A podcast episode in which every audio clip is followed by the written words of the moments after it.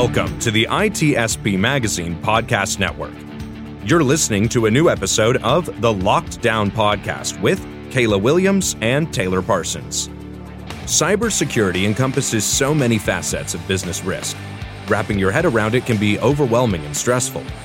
Join us to learn how to tie cybersecurity strategy to overall corporate objectives and best business practices while gaining an understanding of technical and non technical approaches to security and privacy, regardless of tenure in the field.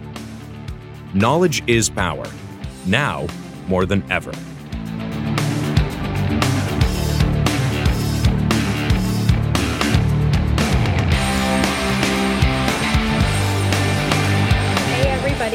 Kayla, and you're listening to the Locked Down Podcast with Kayla and Taylor, the show that helps you make sense of all things security, tying cybersecurity strategy to overall corporate objectives and best business practices for people who love all things technical and all things risk related.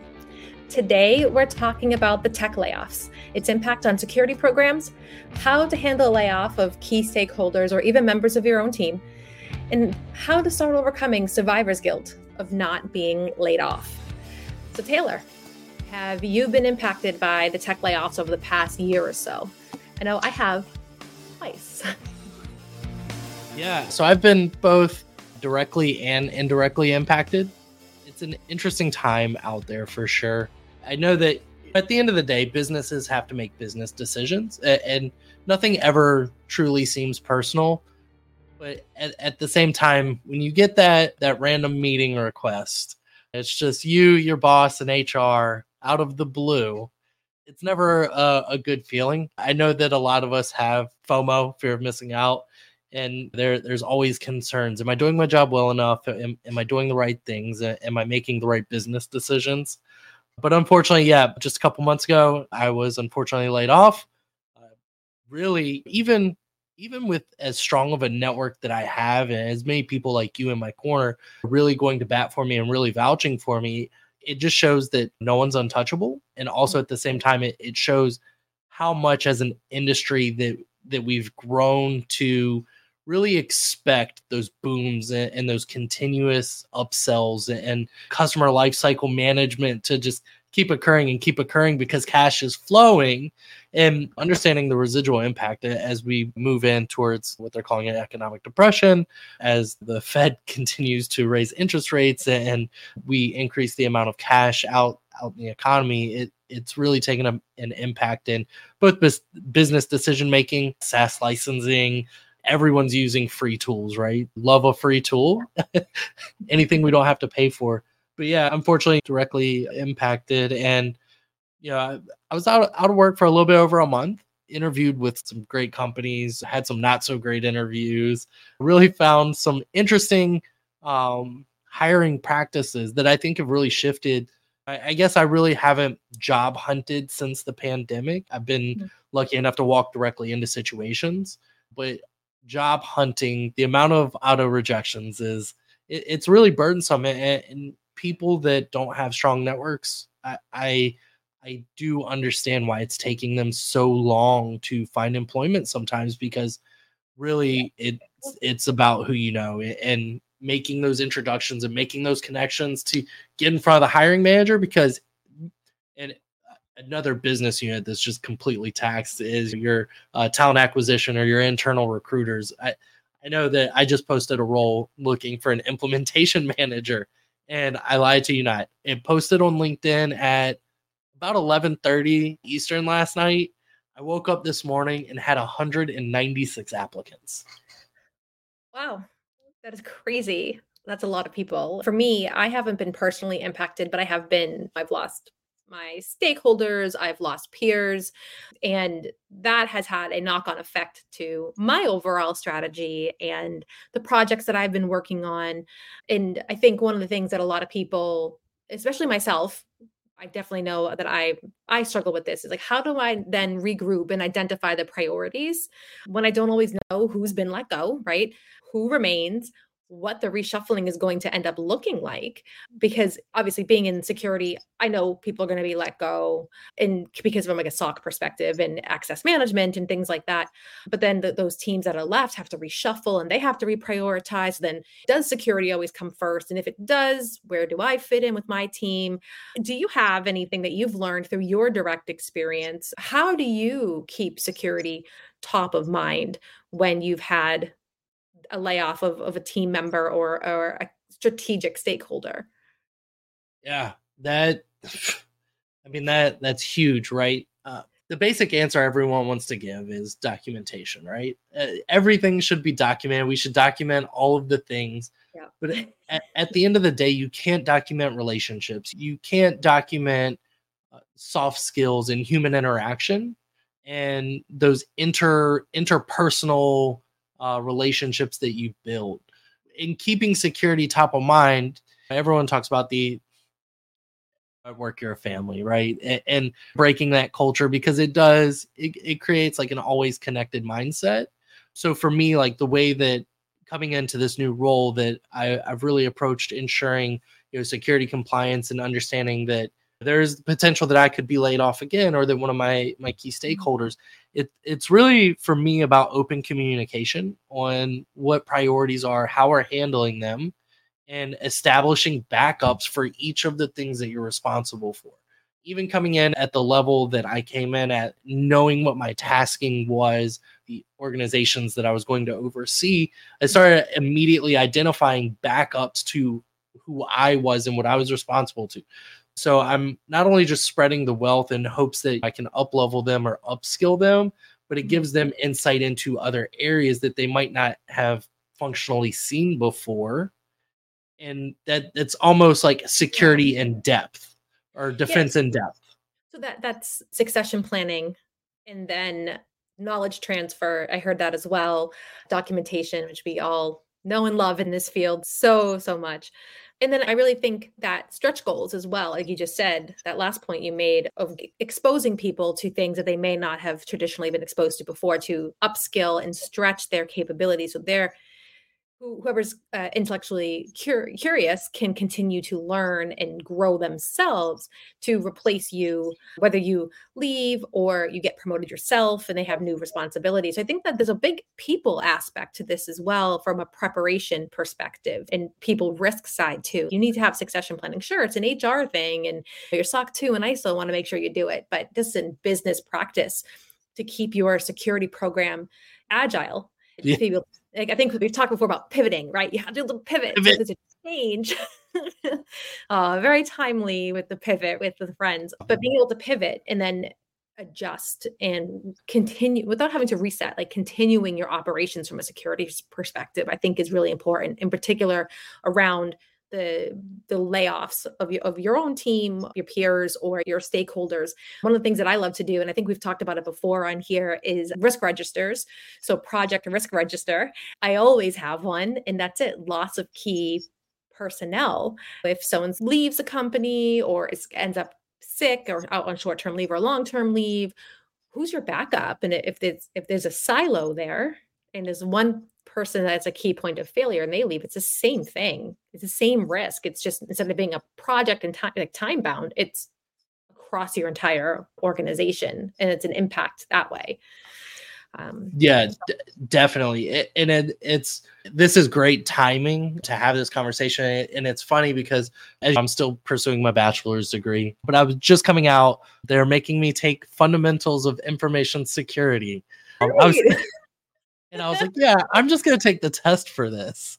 And one of the things that that's really highlighted in the fundamentals of information security is defense in depth. So whenever we start talking about not just the people aspect, but th- there's defense in depth in technology as well. And the loss of stakeholders during RIFs, not knowing who owns contracts or who owns relationships, can have impacts across your security profile that you're not even oh, yeah. accounting for. Say you Absolutely. lose that one person who brought your EDR contract into your organization. Now they're they're no longer managing that that conversation. Somebody hasn't logged in to the EDR platform, and, and now hmm. your policies start to get stale. Whereas if you, you do, if you create that resiliency with the people and with the process and the technology, the you you artificially create a, a boundary in which you can safely operate as an organization and, and create still keep focus on that security centric culture of mm-hmm. keeping the people, the technology, and the process safe. Yeah, and I, I think you touched upon like the operationalization such a long word for me to say. The operationalization like that continuity of service and you can have your standard operating procedures and then you can have your all the documentation in the world and most communities of like, like vendors have their own communities where you can go on self-help things but you touched upon the relationship piece and i think that's really important because you can't replace that that side right? Like who do you pick up the phone and call if something happens?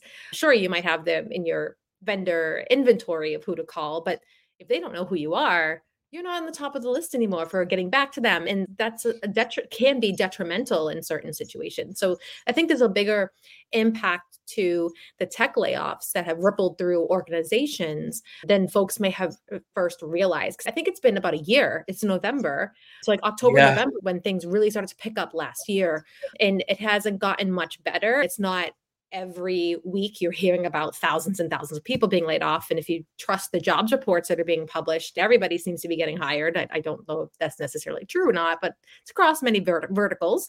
So I think that kind of begs the question, right? So you've got joiners, you've got movers, you've got leavers, all that are impacted by a RIF because people are going to move around. So does security always come first?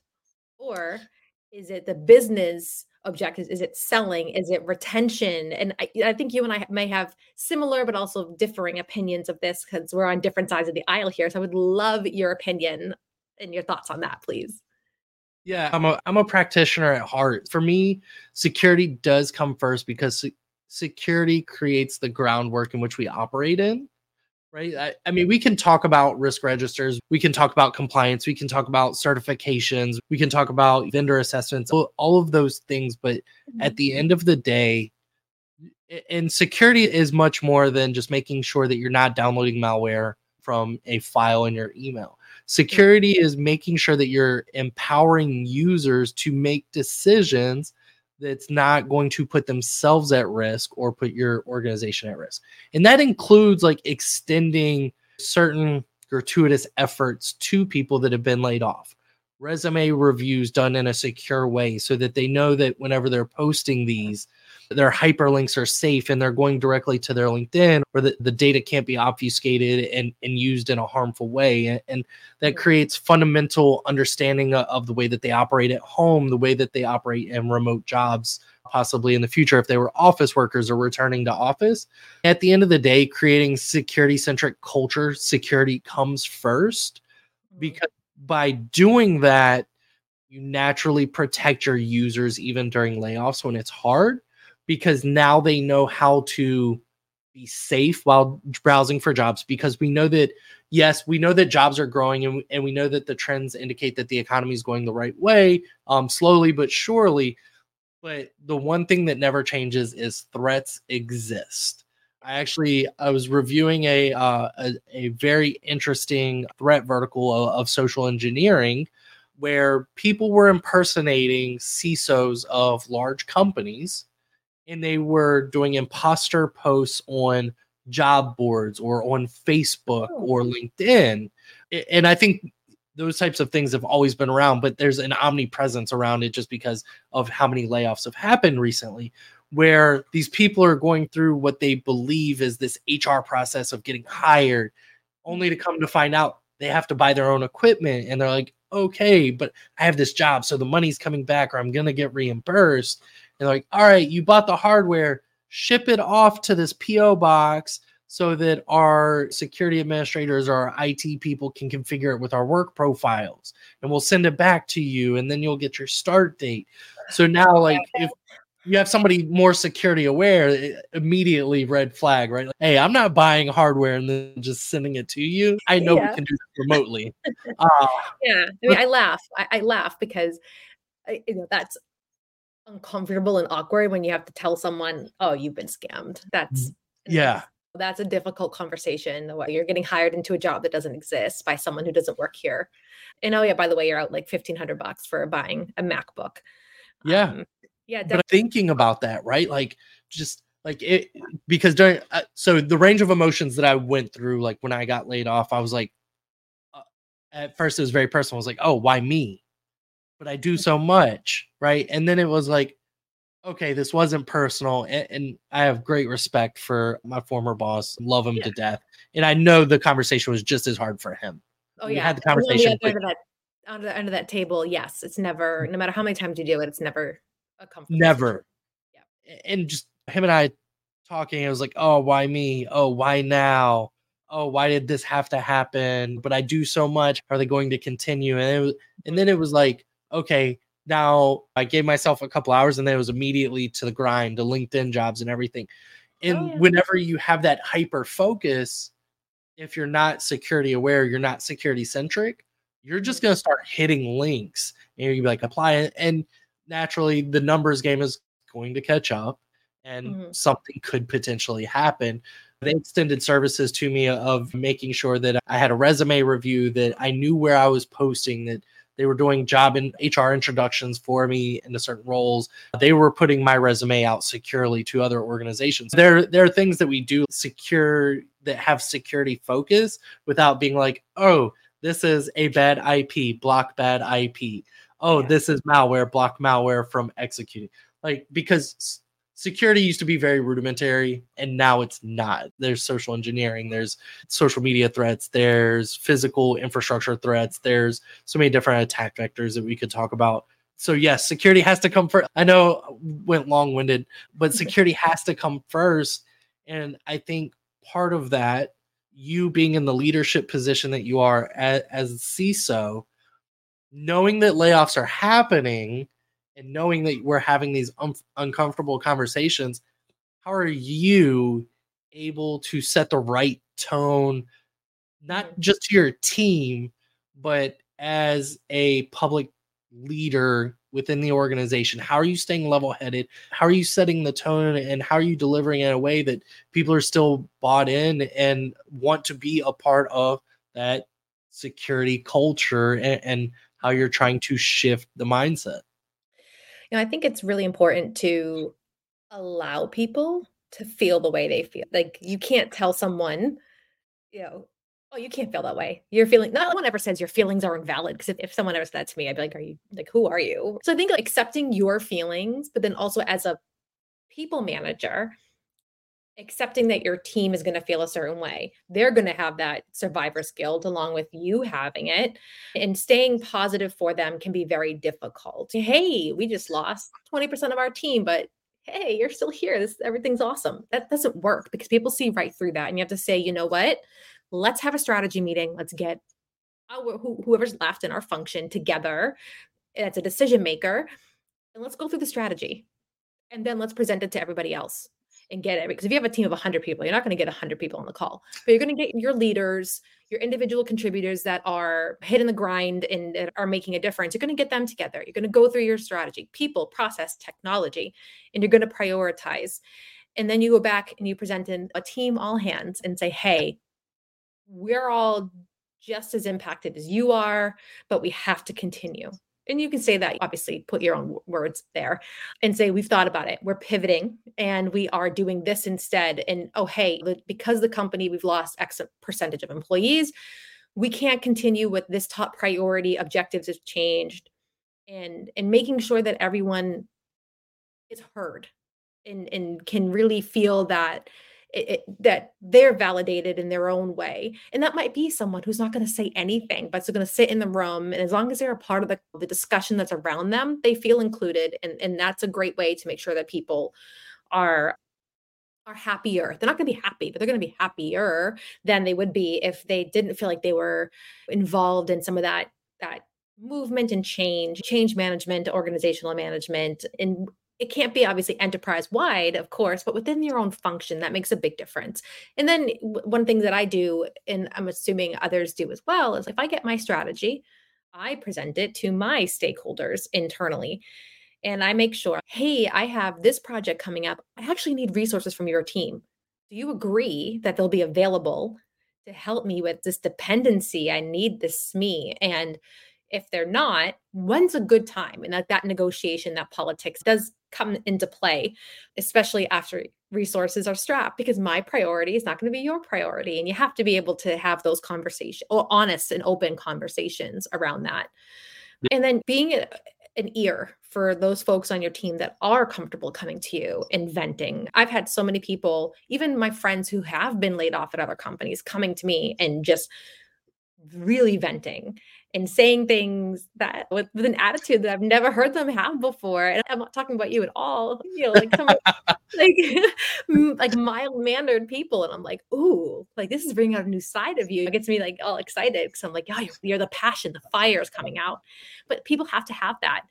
And it might be a spouse or a partner, a child, a parent, a friend, outside of your business who would want to come and talk to you about those things too because every industry is being impacted right now. Obviously, we're talking about the tech layoffs, but it's been across multiple layoffs like for the past year, multiple industries, excuse me, for the past like year or so. So I think yeah. that's important. Finance, health, uh, yeah, the mortgage absolutely. industry is getting yep. absolutely decimated at times. It seems like um, well, all of those are, are key. Yeah, key and I think also go back on something you were talking about before as being a CISO on the inside and when there's a layoff or a RIF or a mass departure for, for what do you want to call it? There's always the security risk, right? You're thinking about shutting off access, physical and logical and things like that. But there's also other risk that comes into play. And this is like that GRC hat that I wear, enterprise risk, where I'm like, okay, like market and competition risk. How many of those employees are, are going to go over to a competitor? Or mm-hmm if their access isn't shut off, are they downloading something that they shouldn't be downloading to give to a competitor to try to get a financial advantage there and that corporate espionage that you don't really think happens, but definitely does. And then the people risk with the morale. So if someone is really, you know, distraught over what's happened, whether they're directly or indirectly impacted, do we have the DLP policies in place to make sure that they're not doing something they shouldn't be doing, exfiltrating data or manipulating systems and, and things like that? What about like the systems risk? Are they going to go in and break something on purpose? Or because they're so distracted, because there's so much going on and now they're stressed out, making a mistake that then impacts the integrity of the data or the system and then makes it unavailable, which then it's not malicious intent at all, but it's just there's a lot going on. And they're like, oh, and they make a mistake. So I don't just look at it from the security point of view. I'm looking at all these other risk factors that can come out from this one event that you can't predict. The likelihood is going to change, of course, but it's something that definitely runs through my mind of, of what else could go wrong and how do we prepare for that because you can you can cut off someone's system access and physical access but then they have their device because everyone is mostly remote now so is that are you able to go into that and wipe it what's on their desktop. Are you really sure that they can't download something on there or could they have found a way around that? And if they have how do you get it back there's, there's so many different aspects to it that really can come down to your corporate ip or your customer data employee data integrity of systems and, and, and things that can really have a knock-on effect because then there's nobody there to monitor it if it is all being monitored and logged and, and things like that there's more to it than just security coming first sure I obviously am of that mind that it's my job, but there is a it's bigger than a bread basket, and there's a lot that is that's out there that should be considered as well. So I think for me, like when you started talking about it, like the other things that I start to think about is like the social media impact, right? You oh. talk about competitor intelligence. I think of social media activists people that will repeatedly just DOS your company website uh, because they're unhappy with the, the state. We've seen it happen a couple times where organizations after mass layoffs have been, they've had email shut down, they've had their corporate websites taken down, even public defacement in certain cases. So that's immediately where I go, right? Like securing things that you didn't think were a risk previously and the mm-hmm. quick identification of those things after you have a mass exodus of whatever sort, like you start to be presented risk that you might not have highlighted previously. So while layoffs are absolutely terrible, mm-hmm. they do present organizations unique perspectives and challenges based on the way that the interactions happen post layoff. Right. And not every company has a social media manager who can go out there and is like combing through or a tool that does it for them, right? And alerts. You can always set up Google alerts, of course, and or insert browser here alerts. But yeah, you're right. Like it, there's how do you react to those things? Because you know, you always see those restaurant ones when people get like a really bad meal and or experience. And now they're beca- it's becoming like an ongoing meme that I'm seeing where like the owners are like firing back and, and Yeah. Sassy and i love it i was a waitress or server as we call it now and i worked in retail so i love that stuff because i i've lived it but it's happening to com- you're right it's absolutely happening to companies and that reputation starts to follow you around Every So, yeah, person should have to work retail or food. Hot take. I don't care what anyone says. I'll agree. I, I, it's yeah. I'm not the most. If anyone who's listening knows me, they absolutely know that I am not the most patient person in the world. But working at certain chain restaurants, that family, all in the family type restaurants, right? You learn to be patient. working in Yeah. retail too, right? Especially during Black Friday, midnight to 8 a.m. shift at the Wrentham Village Premium Outlets in Massachusetts. That was life changing. Let me tell you, that is insane. This was obviously very way pre COVID when people were always the downfall of malls hadn't happened yet. But I know we are quickly coming up on time here, Taylor, and wanted to ask for your input. If you have any hot takes, tips, tricks, whatever you want to call it, on how to handle survivor's guilt or remorse when there's been a layoff that not directly impacting you, but it's on your peripheral and things like that. Yeah, that is. I think. I don't know that it's really a hot take, but I think that one of the things that we have done is we have started to show a lack of empathy. And I think it's due to the overwhelming amount of layoffs that happened in succession. Major organizations within the Yeah, tech industry announced very major layoffs in succession of each other. And I think that as a society or as a technical community, we became very quickly overwhelmed and we started to become numb to it. Right. I see layoff posts. I remember you and I were talking last year when one of the major ones came out, and I saw a post, and I want to say it had something like 18,000 reactions right? Like there, it, was just out of nowhere. And this person had been with the company, I think, like 23 years, and they had, had been laid off. And there were so many interactions with that post. And I see one the other day from one of my friends, and I even went and checked like connection count. The person last year, they only had 900 connections, which I say only 900, but I think that's a, a different trend that we should talk about but the person that I I had seen is actually a visible security practitioner. They had been laid off, uh, thousands of connections on LinkedIn, and on their layoff post that had been up for three or four days, they had 67 reactions.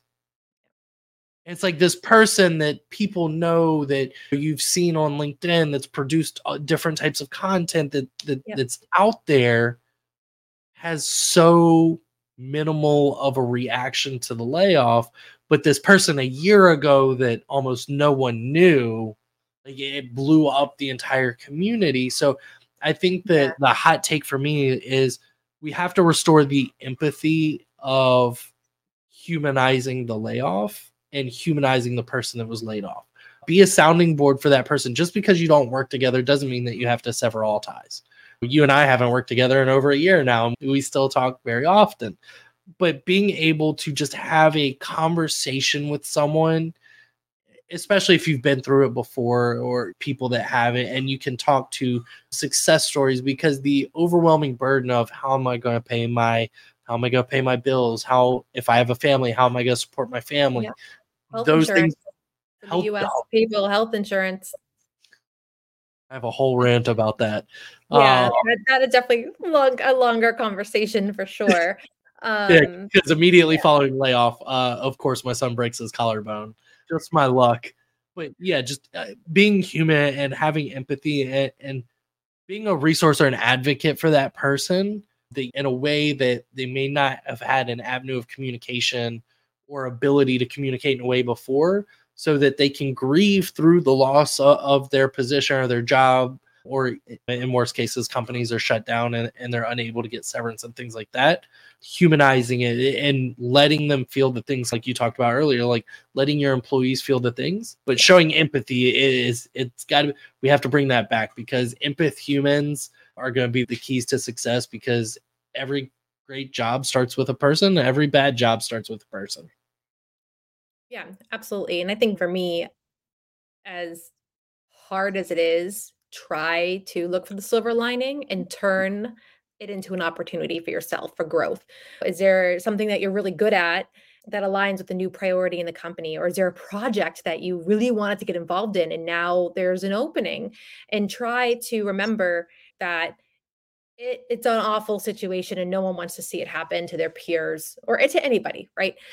Just try to not let it impact you as much. Set those boundaries and say, look, like, why did I join this company? What was it about it that made me want to come here? It's a setback, but I'm going to turn this into that silver lining for me and stretch myself and get involved in things that maybe will make you a little bit more visible and get you recognized and or at the very least give you the skill sets that you'll need for a future endeavor. Of course, it's hard. Like I said before, accept your feelings and, and mm-hmm. management mm-hmm. should be accepting them as well as a line manager to another line manager. Like your people are going to feel differently per person. Like everyone's yeah. their own unique individual. And the empathy thing comes into play for the, the employees that are left as well, not just your yeah. friends and colleagues that have been let go. And I think that's really important to remember. And I posted recently about being really burnt out, which also comes when there's obviously layoffs because it's same work, less people. And someone actually said to me recently, like that in their phone, they write down three things that was were positive for the day. Not every day, but when they're starting to feel crummy, that's yeah. what they do. And and they they openly said this is not something that I do consistently. I do it when I need it, and sometimes I'll do it for a six month stretch. Sometimes I'll just do it once. And I think that's something really important to remember. Is like, what are you grateful for? And and what, what's a good thing that happened so you're not constantly dwelling on the negative that's around you because it's social media it's the news it's layoffs it's family things and the economy and interest rates. And it just we see a lot of things right now where it's just a constant bombardment of stimuli that aren't it's not great right? I saw something the other day that our generation never expects anything good to happen again because it's just because we went through at 11 when we were in high school and in, in junior high and then the market crash in 2008 and then the past few years from the political no matter what side of the aisle you were on there's something happening from that perspective right?